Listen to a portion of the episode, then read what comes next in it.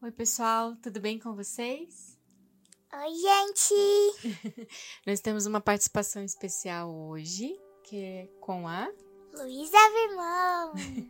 a Luísa está participando hoje aqui com a gente. Luz, pode fazer uma oração por nós? Claro! Vamos lá. Papai do céu, muito obrigada por você é, nos ajudar quando a gente precisa. Deixa que você deixou a sua palavra para nós estudarmos e conhecermos mais de ti. Obrigada por essa, por essa leitura que nós vamos ter hoje. E Deus, você é nosso Pai e nós te amamos muito. Amém. Amém, amém. Glória a Deus. Então vamos lá. É, hoje nós vamos ler Deuteronômio 12, 13 e João 15. 15. Deuteronômio 12. Estes são os decretos e ordenanças que vocês devem ter o cuidado de cumprir enquanto viverem na terra que o Senhor, o seu Deus, dos seus antepassados, deu a vocês como herança. Destruam completamente todos os lugares nos quais as nações que vocês estão desalojando adoram seus deuses, tanto nos altos montes como nas colinas e à sombra de toda árvore frondosa derrubem os seus altares, esmigalhem as suas colunas sagradas e queimem os seus postes sagrados, despedacem os ídolos dos seus deuses e eliminem os nomes deles daqueles lugares. Vocês, porém, não adorarão o Senhor, seu Deus, como eles adoram seus deuses, mas procurarão o local que o Senhor, seu Deus, escolher dentre todas as tribos para ali pôr o seu nome e a sua habitação.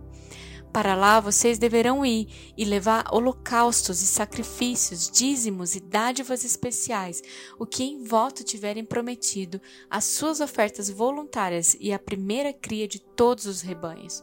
Ali na presença do Senhor, seu Deus, vocês e suas famílias comerão e se alegrarão com tudo o que tiverem feito, pois o Senhor, seu Deus, os, os terá abençoado.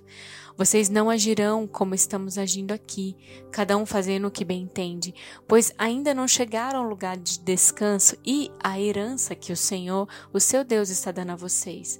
Mas vocês atravessarão o Jordão e se estabelecerão na terra que o Senhor, seu Deus, dá a vocês como herança, e ele concederá a vocês descanso de todos os inimigos que os cercam, para que vivam em segurança. Então, para o lugar que o Senhor, seu Deus, escolher como habitação do seu nome, vocês levarão tudo o que eu ordenar a vocês: holocaustos e sacrifícios, dízimos e dádivas especiais e tudo o que tiverem prometido em volta ao Senhor. E regozijem-se ali perante o Senhor, seu Deus, vocês, os seus filhos e filhas, os seus servos e servas e os levitas que vivem nas cidades de vocês, por não terem recebido terras nem propriedades. Tenham o cuidado de não sacrificar os seus holocaustos em qualquer lugar que agrade a vocês. Ofereçam-nos somente no local que o Senhor escolher, numa das suas tribos, e ali ponham em prática tudo o que ordenar a vocês. No entanto, vocês poderão abater os seus animais em qualquer das suas cidades e comer quanta carne desejarem, como se fosse carne de gazela ou de veado, de acordo com a bênção que o Senhor, seu Deus, der a vocês. Tanto quem estiver cerimonialmente impuro quanto quem estiver puro poderá comê-la, mas não poderão comer o sangue. Derramem-no no chão como se fosse água. Vocês não poderão comer em suas próprias cidades o dízimo do cereal, do vinho novo e do azeite, nem a primeira cria dos rebanhos, nem o que em voto tiverem prometido, e nem as suas ofertas voluntárias ou dádivas especiais. Ao invés disso, vocês os comerão na presença do Senhor, o seu Deus, no local que o Senhor, o seu Deus, escolher, vocês e os seus filhos e filhas, e os seus servos e servas, e os levitas das suas cidades. Alegrem-se perante o Senhor, seu Deus, em tudo o que fizerem. Tenham cuidado de não abandonar os levitas enquanto vocês viverem na sua própria terra. Quando o Senhor, seu Deus, tiver aumentado seu território, conforme prometeu a vocês, e vocês desejarem comer carne e disserem: Gostaríamos de um pouco de carne, poderão comer o quanto quiserem. Se o local que o Senhor, seu Deus, escolher para pôr o seu nome ficar longe demais, vocês poderão abater animais de todos os rebanhos que o Senhor lhe der, conforme lhes ordenei, e em suas próprias cidades poderão comer quanta carne desejarem. Vocês a comerão como comeriam carne de gazela ou de veado tanto os cerimonialmente impuros quanto os puros poderão comer.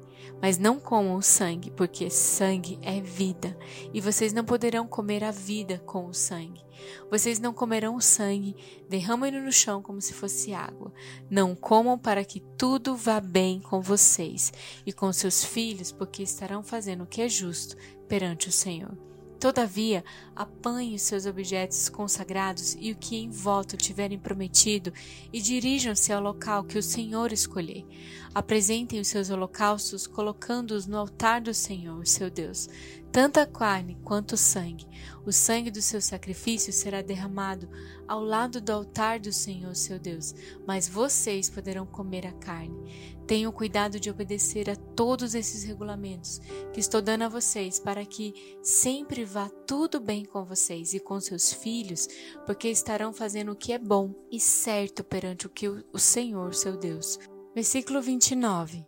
O Senhor, o seu Deus, eliminará da sua presença as nações que vocês estão a ponto de invadir e expulsar. Mas, quando vocês as estiverem expulsado e tiverem se estabelecido na terra delas, e depois que elas forem destruídas, tenham cuidado para não serem enganados e para não se interessarem pelos seus deuses delas, dizendo: Como essas nações servem aos seus deuses? Faremos o mesmo. Não adore o Senhor, o seu Deus, da maneira como fazem essas nações, porque ao adorarem os seus deuses, elas fazem todo tipo de coisas repugnantes que o Senhor odeia, como queimar seus filhos e filhas no fogo em sacrifício aos seus deuses. Apliquem-se a fazer tudo o que ordena a vocês.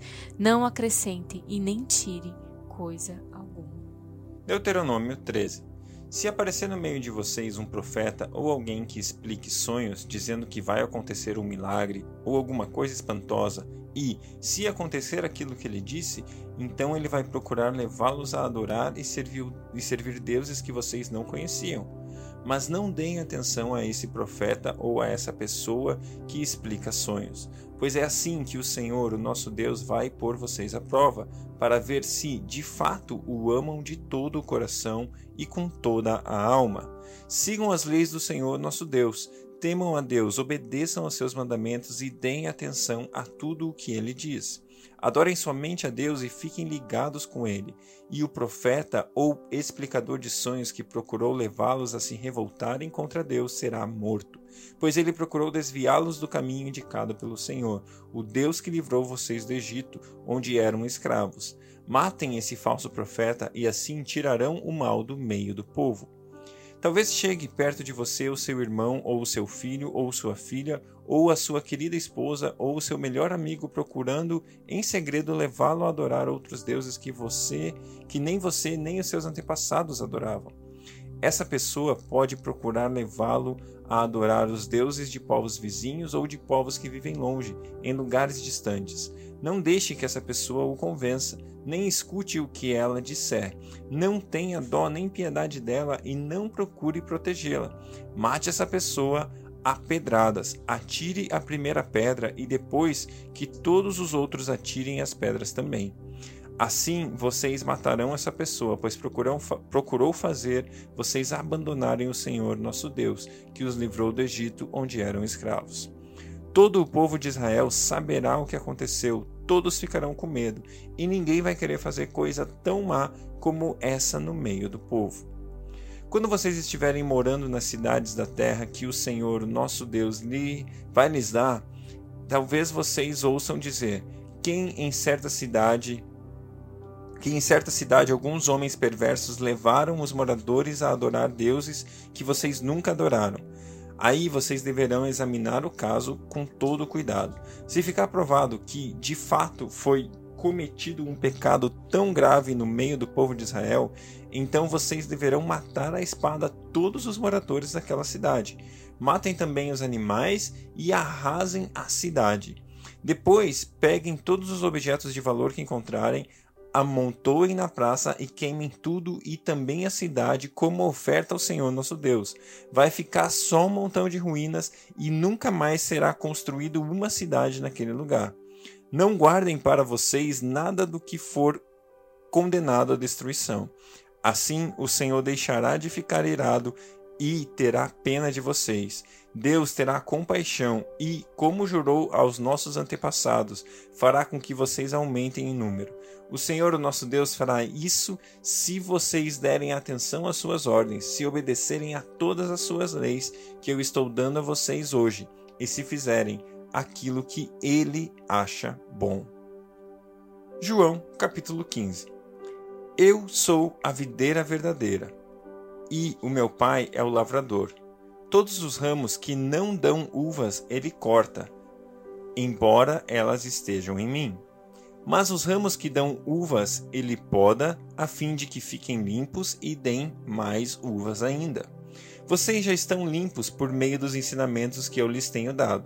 Continuem unidos comigo, e eu continuarei unido com vocês. Pois assim como o ramo só dá uvas quando está unido com a planta, também assim vocês só podem dar frutos se ficarem unidos comigo.